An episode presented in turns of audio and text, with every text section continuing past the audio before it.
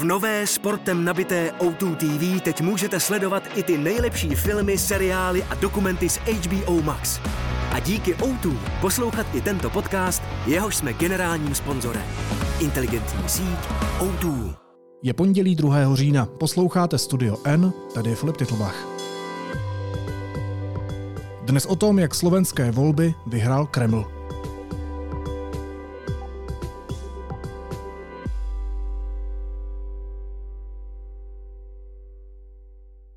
Na vítězství ve slovenských parlamentních volbách míří strana Smer SD bývalého premiéra Roberta Fica.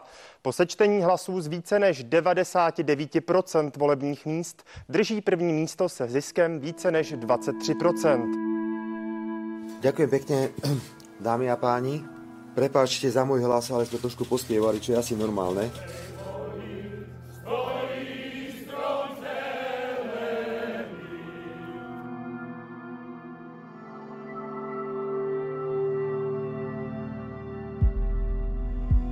Vítězství Směru ve slovenských volbách upoutalo velkou pozornost zahraničních médií, kromě jiného i pro postoj strany k Putinově válce na Ukrajině. Robert Fico v kampani opakoval, že pokud se vrátí k moci, nepošle na Ukrajinu ani náboj.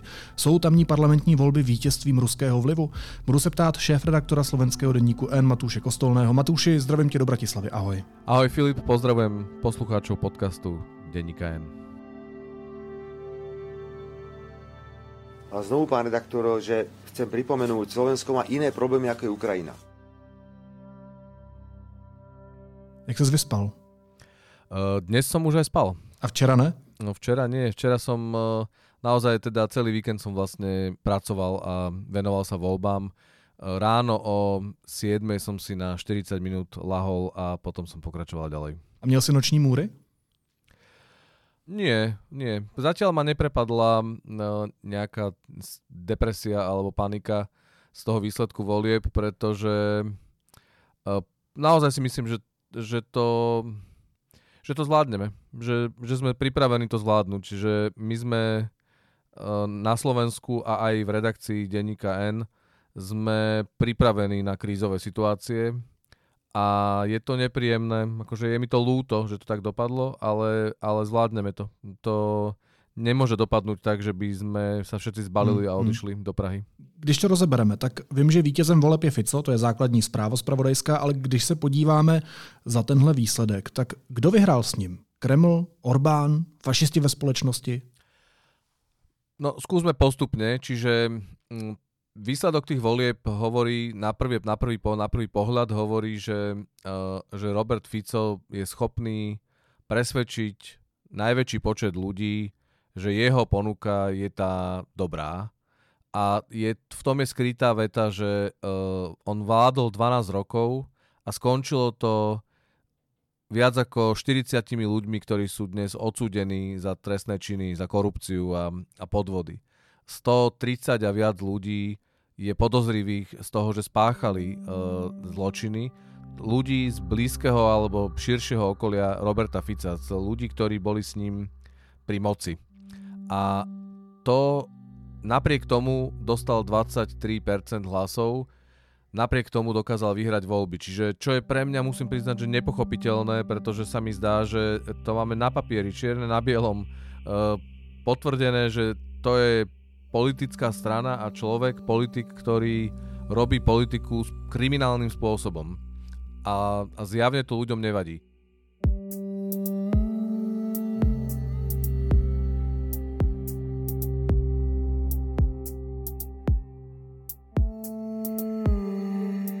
Za tým skryte sú ďalšie odkazy. Tak ty si povedal fašisti, či vyhrali v spoločnosti. Fašistické strany, ktoré sú otvorene fašistické, tie po rokoch teraz nebudú v parlamente. Strana Mariána Kotlebu, ĽSNS, tá sa rozpadla a po odsúdení Mariána Kotlebu vlastne odišla do nezaujímavosti alebo teda do minulosti. A strana Republika, ktorá vznikla oddelením sa od Mariána Kotlebu, vyzerala celú volebnú kampaň. Vo všetkých prieskumoch sa zdala ako štvrtá strana, ktorá má isté, že bude v parlamente. Nedostala sa tam. Je to dobrá správa, pretože mať otvorene fašistickú stranu v parlamente je podľa mňa hrôza. No ale jejich hlasy přece převzal Fico. Fico, který... Presne tak. Veľmi pritvrdil. Ich hlasy prebral Fico, ktorý pritvrdil, dokázal ich vysať. Stal sa hovorcom extrémistov, pretože rozpráva jazykom, ktorý dovtedy rozprávali práve ľudia ako ľudia z Republiky. Čiže nemáme otvorene fašistickú stranu, ale Smer dokázal vyhrať nie napriek tomu, že začal sa radikalizovať, ale vďaka tomu, že sa stal extrémistickou stranou. Čiže tá zlá správa tam samozrejme je. No a potom Kreml, Orbán, tak tí sa potešili, pretože Robert Fico je doteraz vždy pôsobil dojmom, že mu záleží na tom, aby bol príjmaný aj v Bruseli, ale aj v Moskve. Myslím si, že teraz to bude mať ťažšie, ale už jeho prvé vyjadrenia a to, akým spôsobom vyhral tie voľby, sú jasný odkaz, že ho láka robiť to takým spôsobom ako Viktor Orbán, čiže dokým to pôjde brať peniaze z Európskej únie, dokým to pôjde brať všetky výhody a ochranu NATO a Európskej únie, ale popri tom v podstate podkopávať znútra, vrtať dieru do trupu lode a rozprávať také tie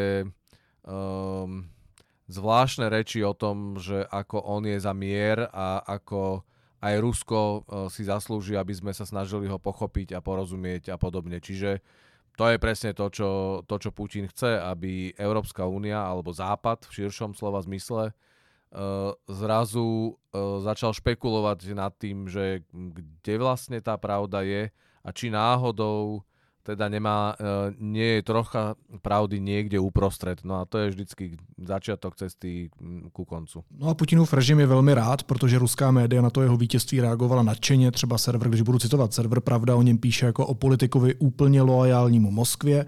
Web Vzgliad zase píše, že teď může Rusko ze Slovenska udělat neutrální zemi a zlomit jednotu tvrdé protiruské fronty v Evropě.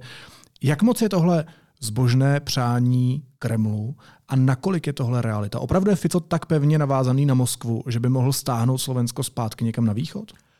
Tak ono sa to stalo tými voľbami, čiže už to, že dokázal vyhrať s takým programom, ktorý aj v otázkach vojny na Ukrajine alebo vzťahu k Moskve, to znamená, že tu je 23% a viac ľudí, ktorí presne na takéto veci počúvajú, ale vždy znova budem opakovať, Robert Fico nie je celé Slovensko.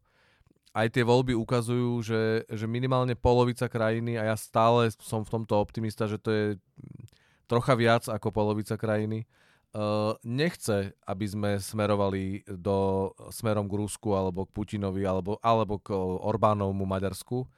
A teraz ide o to, či to dovolíme a či umožníme, aby Robert Fico nástrojmi, ktoré má k dispozícii legálne, ak by zostavil vládu, ak by mal väčšinu v parlamente, aby to salamovou metódou postupne urobil. A je na nás, aby sme boli obozretní, pripravení, aby sme nerezignovali, aby sme si stále znova uvedomovali, že to je dôležité, aby sme to nedovolili. No a ja za seba hovorím, že ja som na to pripravený a vidím to aj okolo seba, že ľudia jednoducho sa mieša sa smútok a hnev z tých volieb, ale mieša sa to aj s pocitom, že mu to tu nenecháme, že mu to neodovzdáme tú krajinu a nedovolíme, aby z nášho Slovenska urobil ruské Slovensko. Ja tomu rozumiem, ale prakticky nakolik je pravděpodobné, nebo nakolik bude těmi prostředky pro Fica možné, aby na Slovensku zavedl ten orbánovský scénář? Robert Fico nezískal ústavnú väčšinu, musí vytvoriť koaličnú vládu, má v parlamente, ak teda sa mu podarí tú vládu zostaviť, tak bude mať len tesnú väčšinu a veľmi silnú opozíciu, ktorá ho bude kontrolovať. Samozrejme, že môže urobiť kroky aj s jednoduchou väčšinou, ktoré nás budú posúvať týmto smerom. Napríklad smerom k Ukrajine je to naozaj rozhodnutie vlády, akým spôsobom budeme pomáhať Ukrajine alebo nebudeme pomáhať Ukrajine. A tam je jasné, že Robert Fico urobí zmeny. A Slovensko bolo jedno z prvých krajín, ktoré poslalo na Ukrajinu stíhačky. Poslali sme ďalšiu techniku a zbráne na Ukrajinu, muníciu. To všetko hovorí Robert Fico, že nebude pokračovať. Dalo by sa ako keby to zľahčiť a povedať, že veď všetko sme už poslali, takže už veľmi nie je ani čo, ale tam ide o princíp. On toto urobí bez debaty a urobí to okamžite, ale nebude mať, aspoň teda ja to tak vidím, nebude mať silu na to, aby dokázal zmeniť ústavný systém tak, aby sa zabetonoval pri moci na ďalšie desiatky rokov, alebo teda aby to jednoducho úplne utrhol opačným smerom. Slovensko je súčasťou Európskej únie, Slovensko je súčasťou NATO, máme nejaké fungujúce inštitúcie, síce sú častokrát rozkývané a oslabené, ale máme. A Robert Fico nebude mať ako voľné pole na to, aby teraz mohol to všetko ukradnúť a zlomiť. Nemeníme nič na tom, že sme pripravení Ukrajine pomáhať humanitárne, sme pripravení pomáhať pri obnove samotného štátu, ale náš názor na vyzbrojovanie Ukrajiny poznáte. Je mi veľmi ľúto, že celé voľby z pohľadu médií na Slovensku boli o tom, či budeme alebo nebudeme posielať na Ukrajinu zbrane. O tom voľby na Slovensku neboli. Ľudia na Slovensku majú svoje vážne problémy a pre nás sú prioritné tieto vážné problémy. No, ten Ficův plán na odstřižení Slovenska od pomoci Ukrajině je známý. Já jsem třeba v úvodu citoval, že my už nepošleme na Ukrajinu ani náboj, ale napadá mě protiargument, protiotázka. A nemyslím to vůbec útočně, ale není Slovensko moc malá země na to, aby to Ukrajinu nějak zásadně ovlivnilo? To isté by sa dalo povedať, že Slovensko je malé a tak dôležitou pomoc boli naozaj tie stíhačky. Tam nešlo o počet tých stíhačiek, ale išlo o to, že členská krajina NATO a členská krajina Európskej únie poslala svoje stíhačky na Ukrajinu. V tom čase alebo potom prišli ďalšie, ktoré to urobili, ale jednoducho je to dôležitý signál, ktorý potom má pokračujú ďalší. Ne, víš, já se ptám, aby si pochopil tu otázku, aby byla pochopená správně. Já se ptám, nakolik je tohle opravdu věc praktická, která vyloženě pomáhá Ukrajině ze strany Slovenska, a nakolik je to, já nevím, řekněme kulturní válka, která měla pomoci jenom v tom vyhrát volby Ficovi? Na Ukrajině naozaj intenzívne vedia, že Slovensko veľmi pomáhalo v tom prvom roku a pol Ukrajine a reálne, to sú reálne zbranie, reálna technika, ktorá im reálne pomáhala.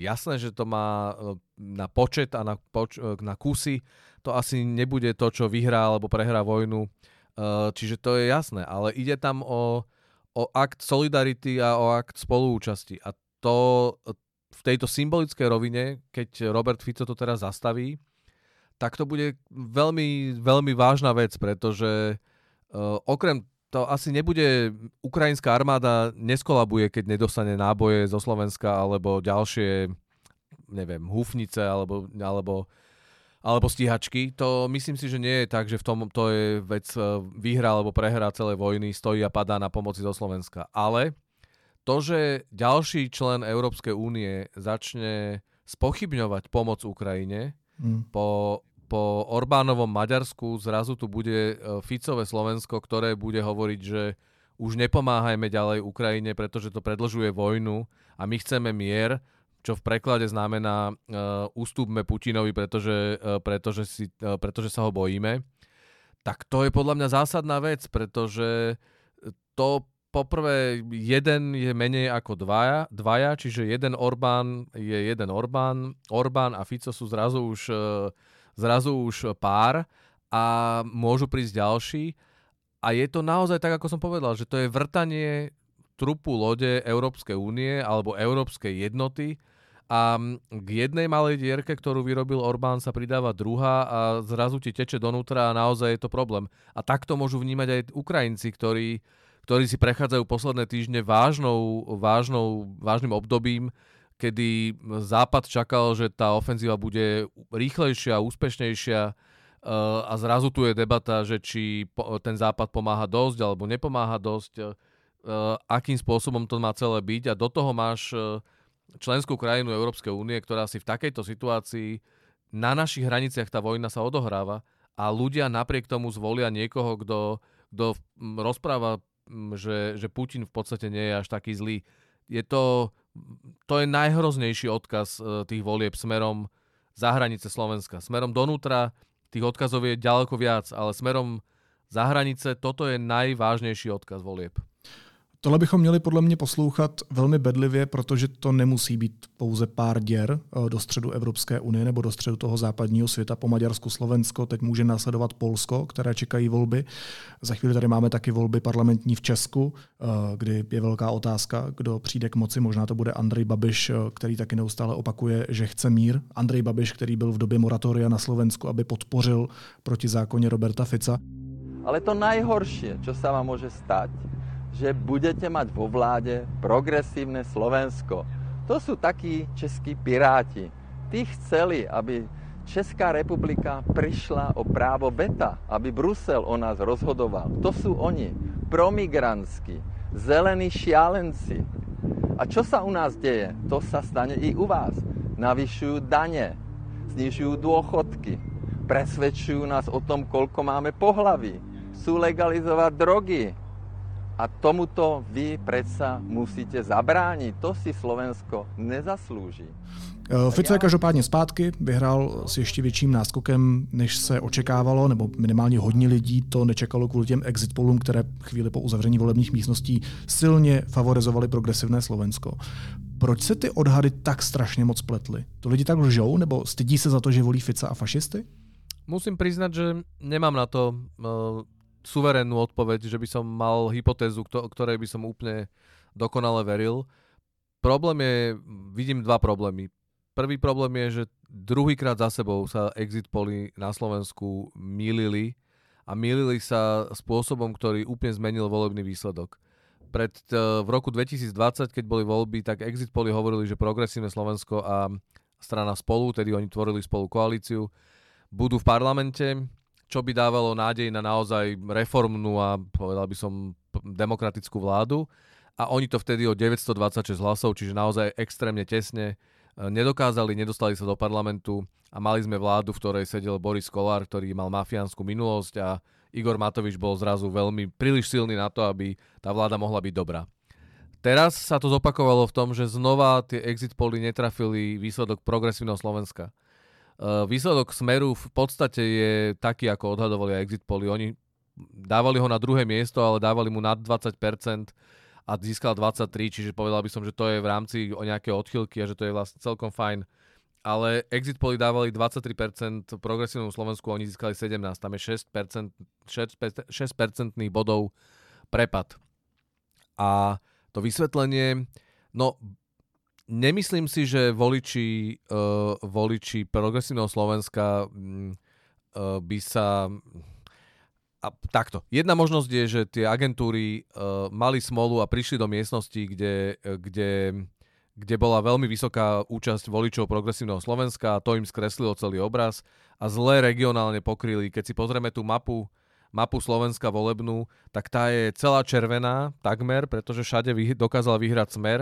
A v Bratislave a v Košiciach a ešte pár miest okolo Bratislavy na západnom Slovensku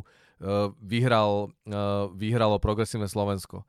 Čiže takmer sa mi zdá, že nie je možné regionálne zle trafiť volebnú miestnosť, kde by príliš bola dominantná pozícia Progresívneho Slovenska. Čiže to je jeden problém, že vlastne netrafili výsledok Progresívneho Slovenska. Ten výsledok Smeru trafili celkom dobre, akurát to Progresívne Slovensko padlo. Čiže nemyslím si, že to je tým, že by sa voliči hambili priznávať k tomu, že idem voliť Smer. No. A to je niečo, čo spochybňuje, alebo teraz neisťuje ľudí, že čo sa to vlastne stalo. A nie sú to len exit poly, sú to aj prieskumy, ktoré sme počúvali a videli celé týždne pred voľbami. Tam sa zdá, že sa odohráva v tých prieskumoch paralelná realita, že to jednoducho nie je úplne presné.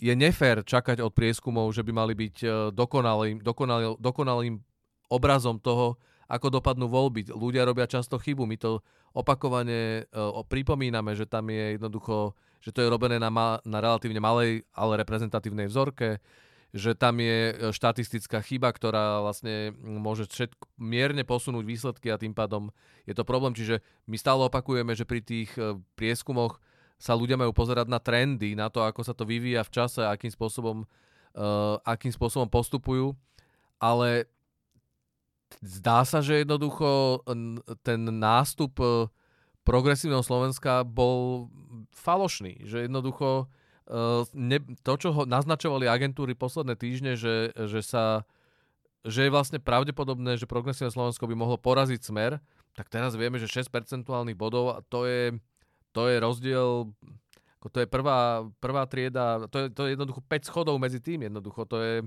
to nie je, že tesný výsledok, to je jasná vec, a z prieskumov to také jasné nebolo. Jaký bude teda teď ten následující scénář? Prezidentka Čaputová pověří Fica ve 3 hodiny, za pár hodin, my teď natáčíme v poledne, sestavením vlády, a Šimečka z Progresivného Slovenska bude čekat, jestli se to Ficovi podaří, a když ne, tak se pokusí sestavit vládu on? To by bola chyba, keby Progresívne Slovensko čakalo a pasívne iba teraz ako keby nehalo priestor, odovzdalo priestor Robertovi Ficovi. Naozaj, že ten výsledok volieb vyzerá na prvý pohľad zle, pretože vyhral Robert Fico, ale v skutočnosti tam je aj niekoľko dôvodov na to myslieť si, že to dopadlo celkom dobre. Progresívne Slovensko je liberálna strana, mestská strana, veľmi moderná strana, a taká strana ešte nikdy v slovenských voľbách nedostala 17%, čiže je to v skutočnosti ako keby veľmi dobrý výsledok pre takú stranu. A okrem toho, že Progresívne Slovensko dostalo relatívne veľké percento podpory, tak má reálnu možnosť zostaviť vlastnú vládu. Čiže tie voľby dopadli tak, že môžu vzniknúť dve vlády. Vláda Roberta Fica, ktorý dostal, alebo teda dostane dnes to poverenie a naozaj má tam partnerov na to, aby vedel postaviť vládu, ale vládu by matematicky vedel zostaviť aj Michal Šimečka a Progresívne Slovensko. Čiže už dnes určite prebiehajú rokovania medzi politickými stranami a už dnes sa diskutuje o tom, ktoré strany sa priklonia na ktorú stranu. Problém pri politických rokovaniach, a nie je to výnimka ani na Slovensku v roku 2023 a ani keď jedným z hráčov je Robert Fico, je v tom, že niektoré strany to hrajú na viacero strán. Čiže niektoré strany to hrajú aj s Ficom, aj so Šimečkom, a budú licitovať a budú zvyšovať svoju cenu a budú čakať, že kto čo ponúkne a za akých okolností to dopadne, ako to dopadne. Já myslím, že byl hodně zajímavý a důležitý ten tvůj point, že kdybychom ignorovali ty exit poly, kdybychom dělali, že vůbec nevznikly a neporovnávali to s nima, tak vlastně získáme nový point of view, nový úhel pohledu, a to je, že máte skoro 20% pro progresivní liberální stranu, a to je fakt dost. Nepamatuju si v Česku, že by něco takového se někdy stalo. Nicméně o tom, jestli bude Fico premiérem, vlastně rozhodne někdo jiný, a to je Peter Pellegrini, předseda Hlasu. Já si dále nevím představit politickú budúcnosť v tandeme alebo v spolupráci s Robertom Ficom. Pre mňa sú to dva svety. Svet minulosti a svet budúcnosti, ktoré jednoducho za jedným stolom ťažko môžu efektívne fungovať. Ten se teď se ziskem skoro 15% vlastně může rozhodnout, nebo musí se rozhodnout, jestli půjde do vlády s Robertem Ficem anebo s Progresivním Slovenskem. Co udělá Pellegrini? Krátka odpoveď moja by bola, že pôjde s Robertom Ficom, pretože Robert Fico poprvé je víťaz volieb a mne sa za to celkom smiali tu na Slovensku v debate, lebo ja som hovoril, aké je dôležité vyhrať voľby, a ja si to stále myslím. Ten psychologický moment, že vyhráte voľby, že ste víťazom, je jednoducho vážna vec. Dáva to tomu víťazovi akúsi auru alebo silu, novú energiu, s ktorou vlastne dokáže rozdávať tie ponuky, a jednoducho má legitimitu, aby som to povedal odbornejšie, má legitimitu od voličov na to, aby vlastne spravoval krajinu, a keď to niekto prehliada, tak robí zásadnú chybu. Čiže to je prvý moment, že vlastne Robert Fico je víťaz, má právo prvého výberu. To je prvá vec. Druhá vec je, že Robert Fico je v tomto mimoriadne efektívny človek, čiže on zostavoval vládu už 3-krát. On je schopný robiť dohody, ktoré štandardní, slušní, normálni politici by nerobili. On to urobí kľudne, pretože jemu ide o všetko, to si pripomeňme. Jemu za posledné 3 roky hrozilo väzenie Robertovi Ficovi, a ak by sa nedostal do vlády, tak by mu naďalej hrozilo. Niektorí jeho kumpáni sú už vo väzení, alebo teda poznajú svoje tresty, a ďalším desiatkam tie tresty hrozia. Čiže jemu ide naozaj o všetko a on je podľa mňa schopný a pripravený urobiť hocičo. A Peter Pellegrini poprvé on bol 20 rokov blízko pri Robertovi Ficovi. pri všetkých špinách a svinstvách, ktoré sa za Roberta Fica diali, Peter Pellegrini bol. Vždy bol ten človek sen slušnejší a ten človek, ktorý sa nezamazal až tak veľmi špinou, smradom a krvou ako Robert Fico. Ale bol tam. Potom odišiel od Roberta Fica nie kvôli tomu, že by Robert Fico zrazu mu nejak prekážal. Robert Fico bol na kolenách a mal 8% podpory a zdalo sa, že ten štýl politiky, ktorý robil Robert Fico, ľuďom prekáža, že skončil, že vlastne to tak nebude môcť pokračovať po vražde Jana Kuciaka a Martiny Kušnírovej. Preto založil Peter Pellegrini stranu Hlas, kde zobral ľudí zo Smeru, ktorí chceli takisto nejakú lepšiu budúcnosť, a založili tú stranu, ale ich srdce bije pre Smer. Oni sú z rovnakého DNA, z rovnakej fajty. No a potom ten ďalší moment je ten, že mu ponúknú oveľa viac, ako, alebo teda budú mu ochotní ponúknuť čokoľvek. Na druhú stranu je to dilema, lebo Peter Pellegrini ako osoba je človek, u ktorého nepochybujem o tom, že je západného rozmýšľania, západného strihu. On by chcel byť v salóne v Berlíne, v Bruseli, v Prahe. On nechce byť na trestnej lavici s Orbánom a s Ficom. On chce byť s civilizovanými, slušnými ľuďmi, ktorí jedia príborom a rozprávajú sa prípadne po nemecky, po francúzsky alebo po anglicky a nie, že vrieskajú z balkóna o 4:00 nad ránom a vyspevujú pesničky ako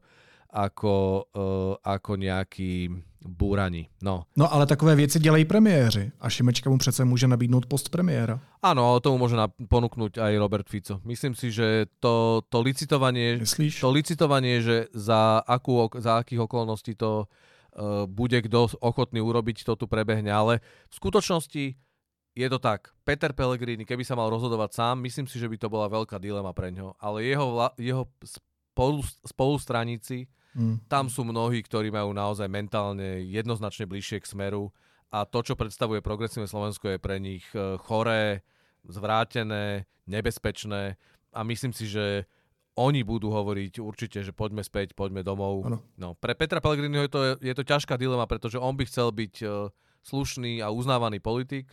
A on chcel naozaj založiť modernú stranu, ktorá sa tvári ako sociálna demokracia. Tieto voľby neprinesli jemu víťazstvo, alebo víťazstvo by bolo nielen, že naozaj vyhrať vo voľbách, ale hlavne poraziť Roberta Fica. Nestalo sa. Robert Fico porazil Petra Pellegriniho. Takže je to veľká debata, že či strana Hlas končí v podstate teraz po týchto voľbách a Robert Fico a Smer ju znova zhltnú. Alebo či to Peter Pellegrini chce ešte skúsiť a chce hrať ďalej. A podľa toho sa bude rozhodovať. No a mne prišlo, že to je docela dobrá politická taktika rozdělit sociální demokracii na Směr a na Hlas, to znamená na jednu, která je radikálnější a dokáže přitáhnout i lidi z toho nějakého fašistického okraje, když Fico přitvrdí. Na druhé straně máš sociální demokracii Hlas, která je pro ty umírněnější voliče, kteří už mají plný zuby Fica, ale zároveň chtějí trochu zůstat u toho Směru a i u toho politického Směru. Tak nevyplatilo se to nakonec? Ak spolu zostavia tú vládu, tak sa im to vyplatilo dokonale, pretože oslovili celou masu lidí. Presne tak. Robert Fico v najlepších časoch mal podporu okolo 40%. A potom svojou politikou a neschopnosťou korupciou, ktorá rozožrala vlastne jeho štát, klesol v podpore až na 8%. Rozdelením Smeru na Smer a Hlas, tak máme teraz výsledok volieb 23+15, čiže oni sú znova späť na 40% podpore, keď to rátame, že to je vlastne jeden blok Smer 1, Smer 2, tak sú späť. Čiže ak Peter Pellegrini pôjde do vlády s Robertom Ficom, tak Smer dokázal z 8% znova získať podporu, touto stratégiou vyrobiť niečo drsné, vulgárnejšie, jednoduchšie a niečo sofistikovanejšie, ale nakoniec stále lojálne mne, Robertovi Ficovi, tak ten trik bude dobrý. Ale je to trik na tieto voľby. To by sa potom nedalo zopakovať tie ďalšie voľby, pretože tam potom ztráca zmysel, aby niečo ako Hlas existovalo. Takže jaká je pravdepodobnosť, že Fico nesestaví vládu a že bude mít šanci Šimečka? Teraz to je čistá typovačka, ale ja si myslím, že je to tak 70-30, že Fico to postaví. No a bude Fico i po těch volbách takhle tvrdý, protože on tvrdí, že Slovensko nechce vyvádět z Evropské unie, že ho nechce vyvádět z západních struktur, naposledy to řekl na první tiskovce po vítězství ve volbách. Dá se mu to věřit? Ubral z těch tvrdých slov, která padala při kampani? Ale on nechcel nikdy vyviesť Slovensko z Európskej únie a dokonca ani z NATO. No ale zároveň hovoril o tom strašném Bruselu, o migrantech a o čem všem ešte. To bude hovoriť aj teraz, myslím si. Čiže on to chce naozaj robiť tým orbánovským štýlom v zmysle, že mať Európsku úniu a NATO a Ameriku ako svojich blízkych spojencov, ktorých ale môžete okopávať, kopať ich do členka neustále. On potrebuje peniaze z Európskej únie. Bez peňazí z Európskej únie Slovensko nie je schopné v podstate fungovať. A Robert Fico to vie. On vie, že teraz, ak zostaví vládu a bude jej premiérom, alebo teda bude to jeho vláda, tak on vie, že musí zohnať peniaze na to, aby Slovensko nezbankrotovalo. My sme podľa odhadov ekonomov 2 volebné obdobia pred naozaj kolapsom ekonomiky, verejných financií. On vie, že keď má postaviť novú nemocnicu, čo budúca vláda jednoducho bude musieť urobiť. Či to bude vláda Roberta Fica alebo vláda Michala Šimečku, bude musieť postaviť za 4 roky nemocnicu alebo aspoň sa dostať k tomu, že budú ľudia veriť, že už tá nemocnica v blízkom čase bude, pretože stav zdravotníctva je katastrofálny na Slovensku a na to potrebuješ peniaze, čiže na to potrebuješ pomoc Európskej únie. Čiže toto všetko Robert Fico bude robiť a bude podľa mňa kľúčkovať a lavírovať, aby to uhral, ale už sa mu nikdy nepodarí byť súčasťou toho salónu európskeho, pretože všetko to, čo porozprával za posledné 3 roky, tie vulgárnosti, tie agresívne reči, to vedia jeho politickí spojenci, alebo teda partneri, potenciálni partneri na západe. Čiže oni sa s ním budú stretávať už iba na úrovni povinného minima a s gumenou rukavicou a s ochranným plášťom sa s ním niekto uvidí, ale nebudú to objatia a milé stretnutia.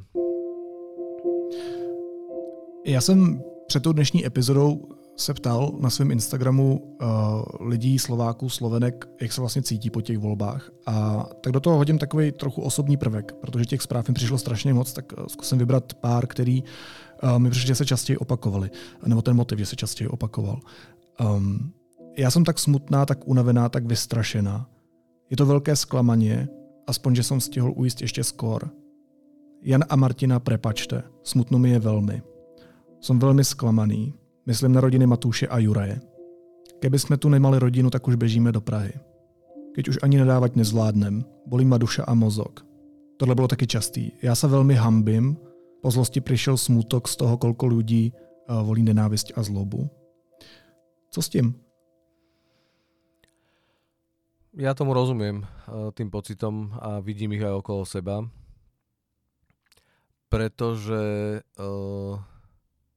je to naozaj ťažké znova sa naštartovať a povedať si, že musíme ešte znova bojovať. Slovensko to má ako na Husenkovej dráhe. Pár rokov celkom dobrým smerom ideme, potom sa prepadneme a potom znova. Musíš stať znova a ísť ďalej.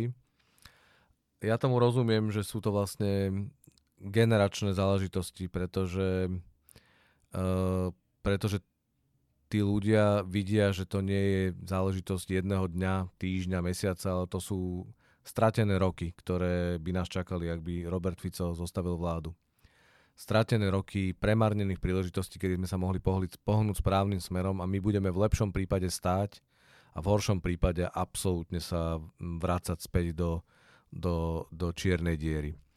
A smutné na tom je to, že za normálnych okolností by som si myslel, že politici by mali presne tento typ frustrácie a nešťastia sa pokúšať tlmiť a pracovať na tom, aby liečili spoločnosť. Ale politika sa za posledné roky, a nielen na Slovensku, zmenila na súboj a na klanovú, súbojom bola vždy, ale teraz je to jednoducho čisté delenie spoločnosti naši proti vašim a keď vyhrajú naši, tak sa starajú iba o tých svojich a tí ostatní môžu zostať plakať alebo byť zranení v kúte. A to sa teraz bude diať. Jednoducho Robert Fico pohrdá ľuďmi, ktorí sú z iného sveta ako on. On pohrdá ľuďmi, ktorí sú iní, ktorí sú citliví, ktorí chcú spoločnosť, ktorá myslí aj na menšiny a myslí aj na tých, ktorí potrebujú pomoc. To za posledné roky Robert Fico už odhodil aj tú masku, že by to chcel robiť. On si stále hovorí, že je sociálny demokrat, ale v skutočnosti je to... Asociálny. Presne tak, antisociálny nedemokrat. Takže toto je problém, ktorý budeme mať. Bola by pre Slovensko zlá správa, ak by to všetci vzdali. Ale tak to nebude. Jednoducho, to tak nie je nikdy. Neodídu všetci do Prahy, neodídu všetci preč na svoje chalupy a úplne neodídu z verejného priestoru. Ja za seba hovorím, že to neurobím a po prvých 2 dňoch po voľbách to vidím okolo seba aj kolegov. My sa rozprávame o tom, čo ideme robiť, ako budeme ďalej pracovať, akým spôsobom budeme robiť našu prácu, robiť noviny, písať články a nahrávať rozhovory a robiť videá. A to je naša odpoveď na to. A ja to hovorím s absolútnym presvedčením a s hlbokou vierou, že po období temnom znova príde ten moment, kedy sa postavíme na nohy. Ja vidím okolo seba na Slovensku množstvo mimoriadne pozitívnych, nadaných, talentovaných, dôležitých ľudí, ktorí chcú robiť zo Slovenska normálnu, dobrú, slušnú krajinu. A keď nám teraz bude niekoľko rokov stáť Robert Fico v ceste, tak je to len otázka času, kedy mu povieme, že ústup a nezavadzaj. Říká šéf-redaktor slovenského deníku N. Matúš Kostolný. Matúši, jsem ti moc vděčný, že ses na mě udělal čas. Moc ti děkuju a měj se hezky. Ahoj. Ja ďakujem za možnosť hovoriť o voľbách. Je to v tomto momente aj pre mňa osobne dôležité, lebo je to spôsob, ako sa s tým vyrovnať, spôsob, ako rozmýšľať nad tým, čo sa nám vlastne stalo. Rozumiem. Moc ďakujem. Ja ďakujem. Následuje krátká reklamní pauza. Za pár sekund jsme zpátky. Najeté kilometry u nás neřešíte. Birne. Revoluce v operativním leasingu. A teď už jsou na řadě zprávy, které by vás dneska neměly minout. Turecko v reakci na sebevražedný útok v centru Ankary letecky zaútočilo na kurdské ozbrojence v severním Iráku. Při výbuchu u budovy parlamentu v turecké metropoli zemřeli 2 útočníci. Zraněni byli 2 policisté. Opoziční demonstrace proti vládě se ve Varšavě účastnil asi 1 000 000 lidí, tvrdí to radnice metropole. Protest svolal opoziční lídr Donald Tusk. Je to naprosto největší demonstrace v historii Varšavy, řekla mluvčí radnice. Rusko v noci na dnešek zaútočilo na Ukrajinu pomocí bezpilotních letounů a naváděných leteckých bomb, píše to server Ukrajinská pravda. Protivzdušná obrana podle něj 4 drony sestřelila, ale jsou hlášeny i zásahy. Pražská fakultní nemocnice Bulovka vypíše nové výběrové řízení na šéfa ARO. Proti vítězi toho předchozího protestovali lékaři a odmítali od 2. října nastoupit do večerních a nočních služeb. A Nobelovu cenu za fyziologii a medicínu letos získali Katalín Karikó a Drew Weissman, vědkyně a vědec, kteří se zásadním způsobem zasloužili o objevy vedoucí k vývoji mRNA vakcín.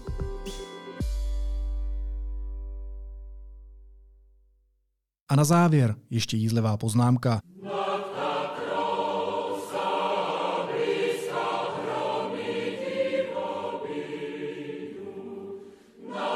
Když jsem se díval na bujaré oslavy Směru, při kterých nad ránem rušili noční klid, říkal jsem si, že slovenská hymna potřebuje aktualizovat. Nad Tatrou sa blízká, hromy divoblijů.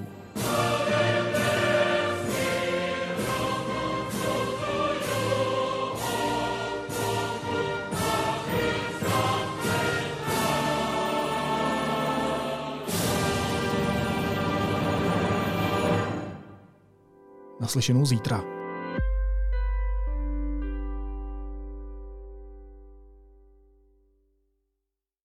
Divadlo Jedl zve Rokoka na sondu do temné severské duše. 3 autoři, 3 inscenace, 1 nebeský režisér.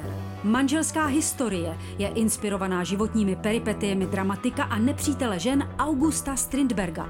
Soukromé rozhovory se bergmanovsky noří do vztahu muže a ženy. A jako třetí přichází Ibsenovi Přízraky jako hudební divadlo. Za Jedlem, divadlem roku 2021, nově do Rokoka. Program na www.divadlojedl.cz.